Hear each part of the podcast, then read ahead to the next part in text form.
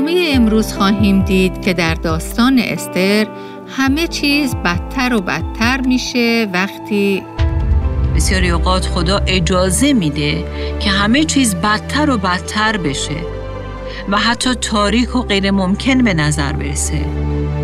تا در اون بین وقتی معجزه ای صورت می‌گیره معلوم بشه که تنها او منشأ این معجزه بوده. و تمام جلال، قدرت و اعتبار انجام اون معجزه از آن خداوند. شنوندگان عزیز با برنامه دیگر از پادکست دلهایمان احیا کن با صدای سابرینا اصلان در خدمت شما دوستان گرامی هستیم. دنیای سرگرمی ها امروزه سعی بر اون داره تا در همه اوقات و تحت همه شرایط ما رو با تفریحات و اوقات خوش سرگرم کنه. و البته کلام خدا هم ما رو به زندگی آکنده از خوشی و شادی حقیقی فرا می‌خونه. اما بر اساس کلام خدا زمانهایی هم هست که خدا ما رو به نوع شایسته از ماتم و اندوه دعوت می‌کنه. ماتم و اندوهی عمیق و در خور توجه که در برنامه امروز از سری برنامه های استر زن خدا در وقت خدا به اون خواهیم پرداخت. اگه به خاطر داشته باشید ما در برنامه قبل در ادامه داستان استر به جایی رسیدیم که اخشورش پادشاه به تحریک نخست وزیرش هامان که مردی بود بسیار شریر و ظالم حکمی صادر می‌کنه مبنی بر کشتار عمومی همه یهودیان ساکن در امپراتوری فارس. نقشه خیلی شوم و شریرانه که در واقع در جهت نسل کشی و هلاکت کامل قوم خدا تحریزی شده بود و ظاهرا داشت خیلی موفقیت آمیز هم پیش می‌رفت. ولی نکته قابل توجه اینه که بسیاری اوقات اونهایی که موجب بزرگترین ضربات و صدمات به ملکوت خدا میشن خودشون از عمق و گستره این فاجعه بیخبرن. ولی شیطان از اونها برای مقاصد و اهدافش که ضربه زدن به خدا و قومش هست خوب بهره برداری می‌کنه. در برنامه امروز در فصل سوم کتاب استر به بخشی از داستان رسیدیم که این حکم قتل عام به همه ولایت های امپراتوری فارس فرستاده شده و حالا در آیه 15 می‌خونیم پس چاپاران به فرمان شاه شتابان ره سپار شدند و این حکم در مقر پادشاهی شوش صادر شد. پادشاه و هامان به نوشیدن نشستند اما شهر شوش به تشویش افتاد. ولی در حالی که تشویش و ولوله به جان مردم بیچاره افتاده بود، پادشاه و هامان در حال عیش و نوش و مهمونی بودند. و این یکی دیگه از مهمانی های دیگه که در این کتاب به اون اشاره شده. و این تصویری از اونچه که امروز در دنیای کنونی بارها اتفاق میافته. ایمانداران به مسیح و کلیسا به خاطر اقدامات ضد مسیحی در تشویش و استراب و جفا به سر می‌برند در حالی که خود کسانی که عامل به وجود آورنده این زحمات و جفاها هستند در کمال بیخیالی و بیتفاوتی در حال عیش و خوشگذرونی گویی که اصلا از حال و روز کسایی که به آنها جفا رسوندن خبر ندارند. جالبه که این آیه فقط صحبت از یهودیان شهر شوش نمی‌کنه بلکه همه شهر شوش چون اهالی شوش سالها در کنار همسایه های یهودی خودشون زندگی مسالمت آمیز داشتن. اونها همدیگر رو میشناختن و شهروندانی بودند که در کنار هم زندگی مسالمت آمیز در صلح و دوستی رو دنبال کرده بودند. و حالا یهویی خبر قتل عام همسایگان خودشون رو میشنوند قطعا از این خبر متأثر میشن. شاید هم فکر می‌کنن که دفعه بعد از کجا معلوم که حکمی شبیه این برای خود اونها صادر نشه. پس می‌بینیم که تشویش و سردرگمی تمام شهر پای تخت یعنی شوش رو در بر می‌گیره. ولی در این بین که پادشاه و هامان در حال مهمانی و خوشگذرونی هستند و شهر شوش هم در تشویش و رعب و وحشت خدا چه کار می‌کنه؟ عزیزان من و شما باید به یاد داشته باشیم که خدا از هیچ رخداد و حادثه ای قافلگیر نمیشه. اون مثل ما نیست که شوکه بشه و به خودش بگه آخ فکر اینو دیگه نکرده بودم. بله خدا از توطعه شوم هامان خودشو نباخته بود و از این اتفاق قافلگیر نشده بود. خدا نه تنها از پیش می‌دونست که این اتفاق خواهد افتاد بلکه خیلی جلوتر پیشی گرفته بود و برای رویارویی با این موضوع تدارک دیده بود و این همون مفهوم اسرار آمیزیه که در الهیات به اون تدارک الهی و یا گاهی مشیت الهی گفته میشه. بله خدا در تدارک الهی خودش از پیش نقشه کشیده بود تا اهداف و مقاصد شریرانه هامان رو خونسا و عقیم کنه. و برای این منظور خادمین خودش رو یعنی مردخای و استر رو در اونجا قرار داده بود تا به وسیله اونها نقشه خودش رو عملی کنه. این امری اتفاقی و یا شانسی نبود که مردخای از قبل به عنوان مقام عالی رتبه در دروازه قصر پادشاه مشغول به کار باشه. در این حال ملکه شدن استر هم در بین همه دختران و راهیابی او به قصر پادشاه کاملا در نقشه الهی جای داشت و دوباره شانس و اتفاق نبود. این اصلا معمول نبود که پادشاهان فارس زن یهودی بگیرن. اما چطور شد که این پادشاه این کارو کرد؟ چون خدا بر همه اوضاع و شرایط کنترل کامل داشت. همونطور که در امثال سلیمان فصل 21 آیه 1 می‌خونیم دل پادشاه در دست خداوند است آن را همچون جریان آب به هر کجا که بخواهد هدایت می کند. این خدا بود که توجه پادشاه رو نسبت به استر جلب کرده بود چون خدا در نظر داشت که استر رو در آینده برای مقاصدی خیلی عظیمتر به کار بگیره. پس عزیزان بیاید این حقیقت رو به خودمون یادآوری کنیم که هر آنچه که شریر و نیروهای شرارت بخوان در دنیای ما، در زندگی شخصی و خانوادگی ما، در محیط شغلی ما، در محل تحصیل ما و در هر موقعیت دیگه انجام بدن و بر ضد خدا و قوم او اقدام کنن، خدا از قبل همه چیز رو دیده او پیش از وقوع هر اتفاقی از اون آگاهی کامل داره و بدون اینکه قافلگیر بشه افرادی رو برمیگزینه و شرایطی رو ایجاد می‌کنه تا در وقت خودش و با راه های خودش بر شریر پیروزی حاصل کنن. بنابراین در این چنین شرایطی از خودتون بپرسید که چرا خدا در این زمان و با این مقام و موقعیت و منزلت منو در اینجا قرار داده؟ مثلا چرا خدا شما رو در این خانواده در کنار شوهری بی ایمان قرار داده؟ چرا خدا شما رو در این محیط شغلی در کنار این همکاران که غالبا با فریب و دروغ کار می‌کنن قرار داده؟ چرا خدا شما رو در این همسایگی و یا در این محیط تحصیلی قرار داده؟ چرا در این کشور؟ چرا در این شهر؟ بله عزیزان من و شما هم مثل استر و مردخای باید از خودمون بپرسیم که چرا خدا منو در اینجا قرار داده؟ چرا بر دروازه پادشاه؟ چرا در قصر پادشاه؟ چرا در این شرایط؟ و چرا در این بره از زمان؟ حالا اگه برگردیم به بقیه داستان استر، در فصل چهارم آیه یک و دو می‌خونیم چون مردخای از تمامی آنچه انجام شده بود آگاهی یافت، جامه بر تن درید و پلاس و خاکستر در بر کرده به میان شهر درآمد و با صدای بلند به تلخی بگریست. او تا به مدخل دروازه شاه رفت زیرا هیچ کس را اجازه نبود که پلاس بر تن به دروازه شاه درآید. ما در اینجا مردخای رو می‌بینیم که به محض شنیدن حکم صادر شده پلاس پوش شروع به ماتم و عذا می‌کنه. چرا؟ اول از همه این مشخصه که دلیل اولیه صدور این حکم تعظیم نکردن مردخای در مقابل هامان بود. او در مقابل این موضوع احساس مسئولیت می کرد.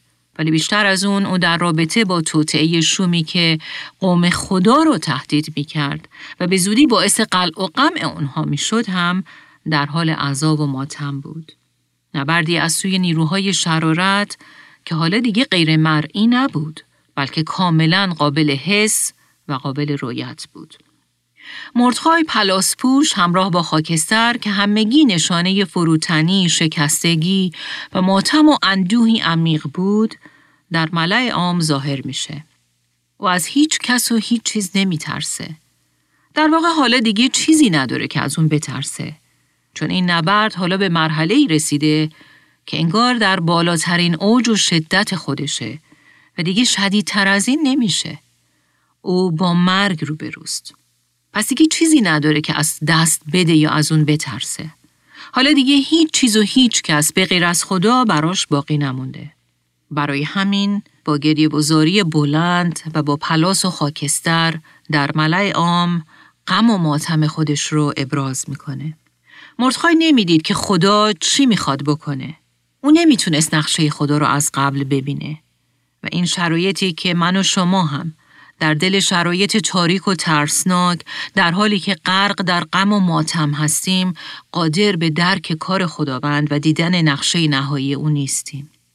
اما مردخای به خاطر ایمان و وفاداریش نسبت به خدا به عنوان ابزاری در دست خدا به کار برده میشه تا نقشه و مقاصد خدا توسط او اجرا بشه.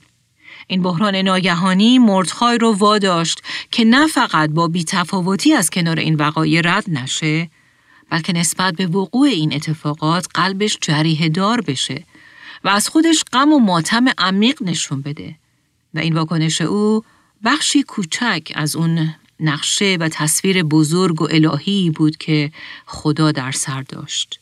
عزیزان واکنش های من و شما هم می‌تونه قطعی کوچیک و جزئی ولی در عین حال قطعه و بخشی از اون پازل و تصویر بزرگی باشه که خدا اون رو کشیده. در واقع این نبرد نبرد بین هامان و مردخای نیست. این جنگ جنگ بین شیطان و خداست. و وقتی ما طرف خدا میستیم وقتی ما واکنش ها و عکس های خداگونه و خداپسندانه از خودمون نشون میدیم ما هم تبدیل به ابزاری میشیم که در محدوده زمانی و مکانی کوچیک و بیارزش خودمون برای انجام نقشه های بزرگ خدا مورد استفاده قرار می‌گیریم. در آیه سه می‌خونیم در هر ولایتی که فرمان و حکم پادشاه بدان می رسید، در میان یهودیان سوگواری عظیم همراه با روزه و گریه و نوهگری به پا می شد و بسیاری از ایشان در پلاس و خاکستر می خوابیدند. این یهودیان نسل سوم یا چهارمی بودند که بعد از تبعید حالا در مملکت فارس زندگی می کردن. اکثریت قریب به اتفاق اونها با فرهنگ و اعتقادات موجود اطرافشون همرنگ شده بودند و از لحاظ روحانی سیر قهقرایی رو طی می کردن. اگه یادتون باشه سالها پیش طی فرمانی که کوروش پادشاه صادر کرده بود عدهای از یهودیان تصمیم گرفتن تا به رهبری ازرا به وطن خودشون بازگشت کنند. ولی تعداد اونها در مقابل یهودیانی که در فارس موندن خیلی کمتر بود. و حالا اونایی که برنگشته بودن و در فارس مونده بودن خیلی جذب فرهنگ و اعتقادات اطرافشون شده بودن. فرهنگ و اعتقاداتی که در اکثر موارد با معیارهای کلام خدا فاصله زیادی داشت. بسیاری از اونها حالا دیگه با هم رنگ شدن و سازش با اون باورها فقط اسمن یک یهودی بودن. ولی خدا داشت از این فشارها و جفاها استفاده می کرد تا قلب اونها رو به سوی خودش برگردونه تا قلبهای اونها رو احیا کنه تا آنها رو بیداری روحانی ببخشه و آنها را متوجه شرارت میارهای دنیوی که با اونها خو گرفته بودن بکنه. عزیزان خدا همیشه تمایل داره تا قوم و مردم خودش رو از ناخالصی ها پاک کنه. او می‌خواد به ایمانداران خودش یادآوری کنه که همونطور که پولس رسول هم در رومیان فصل دوازده میگه اونها قرار نیست که هم شکل و هم رنگ این جهان بشن چون اونها به این جهان تعلق ندارن. گاهی خدا برای تصویه و پاکی قوم خودش از یک بحران، از شرارت پادشاهان و فرمان روایان و یا از صدور حکمی شریرانه، از جفا و بالاخره از شرایطی بقرنج استفاده می‌کنه تا توجه قوم خودش رو به سوی خودش جلب کنه، تا اونها رو فروتن کنه، اولویت های اونها رو تغییر بده و بالاخره اونها رو به جایگاه اصلی خودشون برگردونه. در این بین قطعا خدا در حین انجام نقشه هاش با تدارکات از پیش ترتیب داده خودش از اونها محافظت و مراقبت هم می‌کنه. معلوم نیست که آخرین باری که این یهودیان با وابستگی کامل به خدا با عشقها به دعا و روزه مبادرت ورزیده بودن کی بوده. ولی حالا خواهی نخواهی اونها با قرار گرفتن در موقعیتی بحرانی و بغرنج خودشون رو مجبور می‌دیدن که به سوی خدا فریاد کمک سر بدن و از او که حالا تنها امید اونهاست یاری به طلبن. این داستان منو به یاد آیه‌ای در کتاب مزامیر میندازه. در مزمور 130 آیه یک می‌خونیم ای خداوند از عمقها نزد تو فریاد برمیآورم ای خداوند آواز مرا بشنو و گوشهایت به فریاد التماس من توجه کنند. بسیاری اوقات تنگناها و شرایط بحرانی و بقرنج بخشی از نقشه خدا هستند تا به این وسیله افراد رو به سوی خودش بازگردونه و در نهایت جلال خودش رو بر اونها آشکار کنه. بسیاری از بیداری های روحانی از دل شرایط ناگوار سیاسی، اجتماعی، فرهنگی و یا اقتصادی برخواستند. چون اغلب این کامیابی ها و شرایط مطلوب زندگی نیستند که موجبات احیای روحانی رو فراهم می کنن. بلکه در تنگناها یا شرایط بحرانیه که افراد آجزانه رو به خدا می کنن. از او طلب کمک می کنن و او هم به عنوان تنها راه رهایی با اونها ملاقات می‌کنه. اونها رو رهایی میبخشه و نام خودش رو در میان همه خدایان دروغین دیگه و تکیگاه های انسانی جلال میده. در آیه چهار از فصل چهارم استر می‌خونیم چون ندیمه ها و خاج سرایان استر آمده او را خبر دادند یعنی بهش خبر دادند که مردخای در ملای عام ماتم کنان پلاس پوشیده شهبانو بسیار غمگین شد و جامه فرستاد تا مردخای را بپوشانند و پلاس او را از وی بگیرند اما او نپذیرفت. در جمله شهبانو بسیار غمگین شد عبارت بسیار غمگین اشاره به غمی بسیار سنگین و دردی جانکاه می‌کنه. دردی جانکاه در حد زایمان. این استر به صورتی نابسامان از این خبر آشفته و پریشان حال شده بود. و از این واکنش مرتخای کاملا می‌فهمید که واقعی بسیار ناگوار در حال اتفاق افتادن بود. این در کمال آشفتگی و سردرگمی تصمیم می‌گیره که با فرستادن لباسهایی برای مرتخای از او بخواد تا پلاس رو از تن بیرون کنه که البته مرتخای هم نمیپذیره. توجه کنید در آیات چهار و پنج می‌خونیم چون ندیمه ها و خاج سرایان استر آمده او را خبر دادند شهبانو بسیار غمگین شد و جامه فرستاد تا مردخای را بپوشانند و پلاس او را از وی بگیرند. اما او نپذیرفت. آنگاه استر حتاک را که یکی از خاج سرایان شاه بود و شاه او را به ملازمت استر گمارده بود فراخواند و او را فرمان داد تا نزد مردخای رود و چون و چرای قضیه را دریابد. بله استر حتاک رو میفرسته تا جریان رو تفتیش و تفحص کنه که چرا مردخای پلاس پوش شده. یکی از ویژگی های مشهود استر اینه که اون نسبت به شرایط افراد بی توجه و بی نیست. او به فکر مردخایه و می‌خواد بدونه که چه اتفاقی برای افتاده تا بتونه اونچه که از دستش برمیاد رو براش انجام بده. حالا سوالی که پیش میاد اینه که من و شما چطور؟ آیا وقتی که ما میشنویم که سایر ایمانداران مسیحی در شرایطی نامطلوب به سر می‌برند دلمون به درد میاد؟ آیا شرایط نابسامان و غمانگیز اونها ما رو وامی داره که بریم بپرسیم و هر طور که شده جویای حال و وضعیت اونها بشیم و آستین بالا بزنیم و کاری کنیم؟ یا در بی تفاوتی به این راضی هستیم که ما در چاردیواری قصر خودمون در امنیت به سر می‌بریم.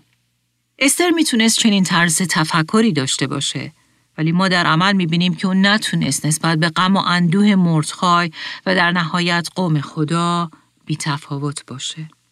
گاهی ما اونقدر در لاک خودمون فرو رفتیم و سرگرم زندگی شخصی خودمون هستیم که به خودمون میگیم من به اندازه کافی با مشکلات خودم و اون دایره‌ای که مربوط به زندگی شخصی خودمه در حال دست و پنجه نرم کردن هستم.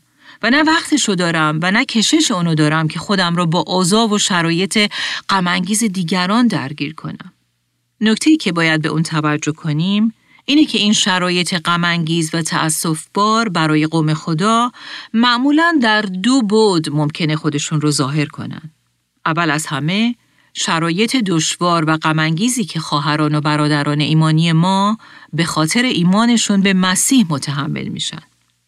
امروزه تقریبا در سراسر دنیا ما شاهد این هستیم که تحت لوای مذهب و یا ایدئولوژی های الهادی از قبیل کمونیسم و یا حتی قوانین و فرهنگی که در جوامع غرب اعمال میشه مسیحیان تحت حمله، فشار و جفا هستند. حمله و حرکتی ستیز جویانه بر علیه ایمانداران به مسیح و بر علیه ارزش ها و باورهای کتاب مقدسی آنها. آیا من و شما مثل استر برامون مهمه که بر این افراد چه میگذره، در چه وضعیتی هستند و چه نیازهایی دارن؟ آیا مثل استر که جویای حال و احوال مردخای شد، من و شما هم درباره وضعیت غمانگیز برادران و خواهران خودمون که در جفا و زحمت هستند تحقیق می‌کنیم؟ به اونها توجه داریم و به فکر نیازهاشون هستیم یا ترجیح میدیم در امنیت قصر خودمون به سر ببریم. کلام خدا در عهد جدید در ابرانیان فصل 13 هم آیه 3 میگه آنان را که در زندانند به یاد داشته باشید.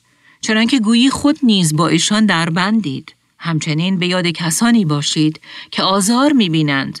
چنانکه گویی خود نیز جسمن رنج می‌کشید. ولی همونطور که قبلا دیدیم شرایط غمانگیز خواهران و برادران ایمانی ما معمولا در دو بود ظاهر میشه. اولین بود شرایط غمانگیزی بود که در اثر زحمت و جفا به خاطر ایمان مسیحی در زندگی اونها پدید میاد. و بود دیگه در قطب مقابل شرایط غمانگیزیه که اونها نه به خاطر جفا بلکه به خاطر گناهانشون به خاطر بیاطاعتی هاشون از خدا و میارهای او متحمل میشن. شرایطی اسفناک که نشون میده رابطه اونها با خدا سیری نزولی و قهقرایی رو طی می‌کنه. شرایطی که در اون ایمانداران و در نتیجه کلیسا کاملا همرنگ دنیای اطرافش شده و خودش رو به تبعیت از میارها و استانداردهای ضد کتاب مقدسی فرهنگ اطرافش سپرده و حالا نتایج دردناک اون بیاطاعتی ها رو درو می‌کنه. نفوذ تعالیم غلط، نبود زندگی های مقدس، دیدگاه های اشتباه نسبت به ازدواج، دیدگاه های اشتباه نسبت به موضوعاتی از قبیل مردانگی، زنانگی، خانواده، عادی شدن طلاق و رواج اون در بین ایمانداران، عادی شدن همجنسگرایی و رواج اون، انواع و اقسام اعتیادها، خودزنی، سقط جنین، پورنوگرافی، روابط جنسی گناهالود، دروغگویی، ناراستی، فریب، پولپرستی و غیره همگی در بین ایمانداران به مسیح مسائلی که به صورتی مذبوحانه و یواش یواش تیشه به ریشه کلیسا و قوم خدا می‌زنه. آیا دیدن اینها در بین ایمانداران دل ما رو به درد میاره؟ وضعیت غمانگیز قوم خدا بر استر و مردخای اثر گذاشت. تا حدی که زنی مثل استر حاضر نشد با بیتفاوتی از کنار این قضیه بگذره. استر حاضر شد از مقام و امنیت و راحتی و آسایش خودش در قصر بگذره و برای نجات و رهایی قوم خدا قدم برداره. قدمی به بهای فدا کردن جون خودش. در استر فصل چهارم آیات 6 تا 9 می‌خونیم پس حتی که نزد مردخای به میدان شهر که روبروی دروازه شاه بود بیرون رفت و مردخای او را از هر آنچه بر وی گذشته بود و نیز از مبلغ دقیق پولی که هامان وعده داده بود تا برای از بین بردن یهودیان به خزانه شاهی بپردازد آگاه کرد. همچنین رونوشتی از متن حکم را که در شوش برای هلاک کردن یهودیان صادر شده بود به وی داد تا به استر نشان داده آن را برای وی شرح دهد و امر کند که نزد پادشاه رفته و التماس کند و به جهت قوم خیش شفاعت نماید. پس حتاک رفت و استر را از آنچه مردخای گفته بود آگاه کرد. برای مردخای عملا از استر می‌خواد که نزد پادشاه بره و به جهت نجات جان قوم خودش از پادشاه التماس کنه. استر رو می‌بینیم که هنوز هم از مردخای اطاعت و حرف شنوی داره. دفعه پیش هم هنگامی که مردخای از او خواست تا قومیت خودش رو فاش نکنه او اطاعت کرد. استر به همون روشی که قبل از ملکه شدن مردخای او رو بزرگ کرده بود ادامه میده. ولی حالا استر می‌دونه که این دفعه این اطاعت برای او ممکنه بسیار خطرناک باشه. خطری به بهای از دست دادن جانش. استر جای خیلی بدی گیر کرده بود و از طرفی به تشخیص مردخای اعتماد داشت و می‌خواست از او اطاعت کنه اما از طرف دیگه ممکن بود به راحتی نفله بشه. ولی استر به این هم فکر می کرد که آیا او فقط به فکر جان خودشه یا حاضر با به خطر انداختن جان خودش جان میلیون ها نفر دیگه از مردم خودش رو نجات بده و این اون چیزی که ما در آیات ده تا دوازده به اون برمیخوریم. در این آیات می‌خونیم آنگاه استر به حتاک فرمود تا به مردخای بگوید خدمتگزاران پادشاه و مردم ولایت های پادشاه همگی می‌دانند که اگر مرد یا زنی بیان که فرا خوانده شود نزد پادشاه به صحن اندرونی درآید تنها یک حکم برای او هست و آن این است که کشته شود مگر آنکه پادشاه چوگان زرین خود را به سوی او دراز کند تا زنده بماند. اما من اکنون سی روز است که به حضور پادشاه فرا خوانده نشدم پس سخن استر را به مردخای باز گفتند. این اولین عکس عمل استر این بود که از دست من هیچ کاری بر نمیاد و در واقع دست و پای من برای این کار کاملا بسته است. او می‌دونست که با مردی ازدواج کرده که بسیار خشن و مستبده. آدمی که رفتارهاش اصلا قابل پیش بینی نیستن. آدمی که به راحتی عصبانی میشه و وقتی هم که عصبانی میشه کنترلش را از دست میده و حاضره که دست به هر عمل احمقانه ای بزنه. استر از اونچه که اخ شروش بر سر بشتی آورده بود کاملا خبر داشت. این استر جایی خیلی بدی گیر کرده بود. وضعیتی بدون چاره.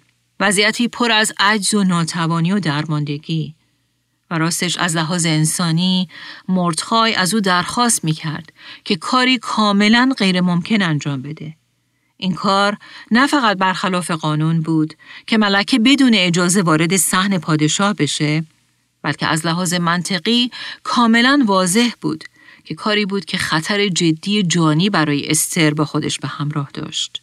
و عزیزان من و شما هم ممکنه در موقعیت هایی قرار بگیریم که فوقالعاده احساس عجز، ناتوانی و درماندگی کنیم. وضعیتی که در نبرد با نیروهای تاریکی و شرارت خودمون رو کاملا بدون چاره و فاقد قدرت می‌بینیم. نیروهایی که برد قدرتشون اونقدر عظیم و شکست ناپذیر به نظر می‌رسه که ما در مقابل اونها به اندازه یه مورچه هم نیستیم و احساس می‌کنیم کافیه که اونها فقط یه فوت کنن و دیگه کار ما تمومه. آیا شده که اینطور احساس کنید؟ این همون چیزی بود که استر حس می کرد. جالبه که تا به حال استر در هر موقعیتی که قرار می گرفت نظر لطف دیگران را جلب می کرد. اما این بار لطف پادشاه نصیب او نشده بود. چون که یک ماه بود که خبری از پادشاه نبود و استر رو فرا نخونده بود. پس از لحاظ انسانی این بدترین وقت ممکنه بود و از لحاظ زمانی بدتر از این نمی‌شد. اما عزیزان موضوع مهم اینه که خدا بر همه اوضاع و شرایط حاکمه. او وقتها و زمانها رو در دست داره و بر زمانبندی وقایع کنترل کامل داره. این خداست که همه چیز رو هماهنگ می‌کنه. قلاتیان چهار چهار این موضوع یعنی کنترل کامل خدا بر وقتها و زمانها رو نشون میده. این آیه میگه اما چون زمان مقرر به کمال فرا رسید خدا پسر خود را فرستاد. چون زمان مقرر به کمال فرا رسید. بله یعنی خدا بر وقتها و زمانها کنترل کامل داره. و هنگامی که وقتی رو که او برای انجام کاری مقرر کرده فرا برسه هیچ قدرت زمینی نمی‌تونه جلوی اون رو بگیره.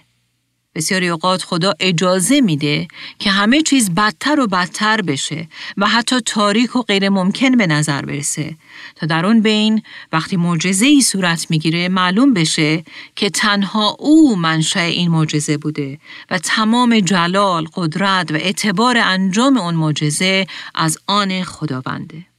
و این یکی از روش های دیگه خداست که درست در زمانی که شرایط بسیار تاریک و غیر ممکن و فوقالعاده معیوس کننده و حتی خطرناکه وقتی که همه چیز به بنبست خورده و دیگه بدتر از این نمیشه او وارد صحنه میشه و کاری عجیب و غیر منتظره انجام میده. و این در حالی که خود خدا در پشت صحنه اجازه داده که این شرایط همگی دست به دست هم بدن و اتفاق بیفتن. بله او در پشت صحنه در حال عمله و یکو در اوج اون شرایط معیوس کننده و غیر ممکن مثل نوری درخشان در اون زمینه تاریک ظاهر میشه و عملی انجام میده که فقط و فقط او قادر به انجام اون می بود. درست مثل باز کردن دریای سرخ. در ادامه این داستان ما خواهیم دید که خدا استر رو در اونجا قرار داده بود. خدا پادشاه رو در اونجا قرار داده بود. این خدا بود که مردخای رو در اونجا قرار داده بود. و این خدا بود که حتی اجازه داده بود که هامان شریر هم بر این صحنه ظاهر بشه. خدا از این وضعیت دست پاچه و قافلگیر نشده بود. همه جزئیات و کلیات این موضوع تحت کنترل کامل خدا بود و خدا این شرایط رو ترتیب داده بود تا هدف و قصد خودش رو در زندگی استر به کمال برسونه. و امروز هم خدا با همین روش یعنی با استفاده از هر اتفاقی چه خوب و چه بد همه چیز رو طوری ترتیب میده تا اهداف عالی خودش رو در زندگی من و در زندگی شما به کمال برسونه.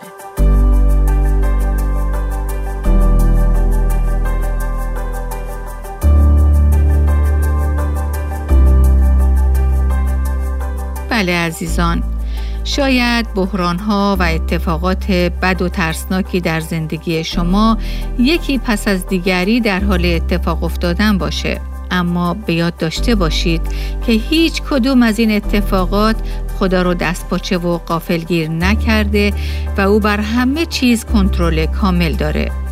در برنامه آینده خواهیم دید که در این چنین شرایط وقتی هست برای ساکت بودن و انتظار کشیدن و زمانی هم هست که ما باید شجاعانه قدم برداریم و سخن بگیم. ولی چطور اینو تشخیص بدیم؟ پس از شما دعوت می کنیم با ما در برنامه آینده نیز همراه بشید تا بیشتر به این موضوع بپردازیم. آه ای خداوند ببخشا که ما هم از دیدن وضعیت غمانگیز قوم تو به درد بیایم. چه زمانی که اونها به خاطر اسم تو از دشمنان تو جفا و زحمت می‌بینن و چه زمانهایی که از لحاظ روحانی و اخلاقی از تو و میارهای تو خیلی دور افتادن. پدر اعتراف می‌کنیم که برای بهبودی و تغییر این شرایط معیوس کننده خودمون رو بسیار عاجز و ناتوان می‌بینیم. ما خودمون رو کسی نمی‌بینیم که بتونیم کاری برای این وضعیت پیش اومده انجام بدیم. شاید ما فقط یه مادر فقط یک همسر فقط یک دانش آموز یا یک دانشجو هستیم. آدمی خیلی معمولی آدمی که فاقد عنوانهای مهمه. اما تو به ما میگی من خدای خدایان به دلیلی خاص و با قصد و هدفی مشخص تو رو با این مقام با این موقعیت و با این عنوان در این مکان قرار دادم. خداوند تو همیشه کسانی رو برای پیشبرد اهداف خودت برمیگزینی که در فکر ما و به نظر ما آخرین کسایی می‌تونستن باشن که برای کار تو واجد شرایط باشن. اما تو این کار رو می‌کنی تا ثابت کنی که جلال فقط از آن تو خدایی که با قوت خودت و بس اون افراد ضعیف و ناتوان رو به کار می‌گیری. باشه که نام تو در زندگی های ما در شرایطی که امروز در اون به سر می‌بریم و در جایی که در اون قرار داده شدیم جلال بیابه. در نام پرجلال مسیح می طلبیم آمین. آنچه در این برنامه ها به سمع شما شنوندگان گرامی می رسد تعالیم نانسی دیماس بولگموت با صدای فارسی سابرینا اصلان است. ترجمه و تهیه این برنامه ها حاصل همکاری دو مؤسسه دلهایمان احیا کن و راستی می باشد. برای شنیدن یا بارگزاری سایر برنامه ها می توانید به تارنمای دلهایمان احیا کن مراجعه کنید.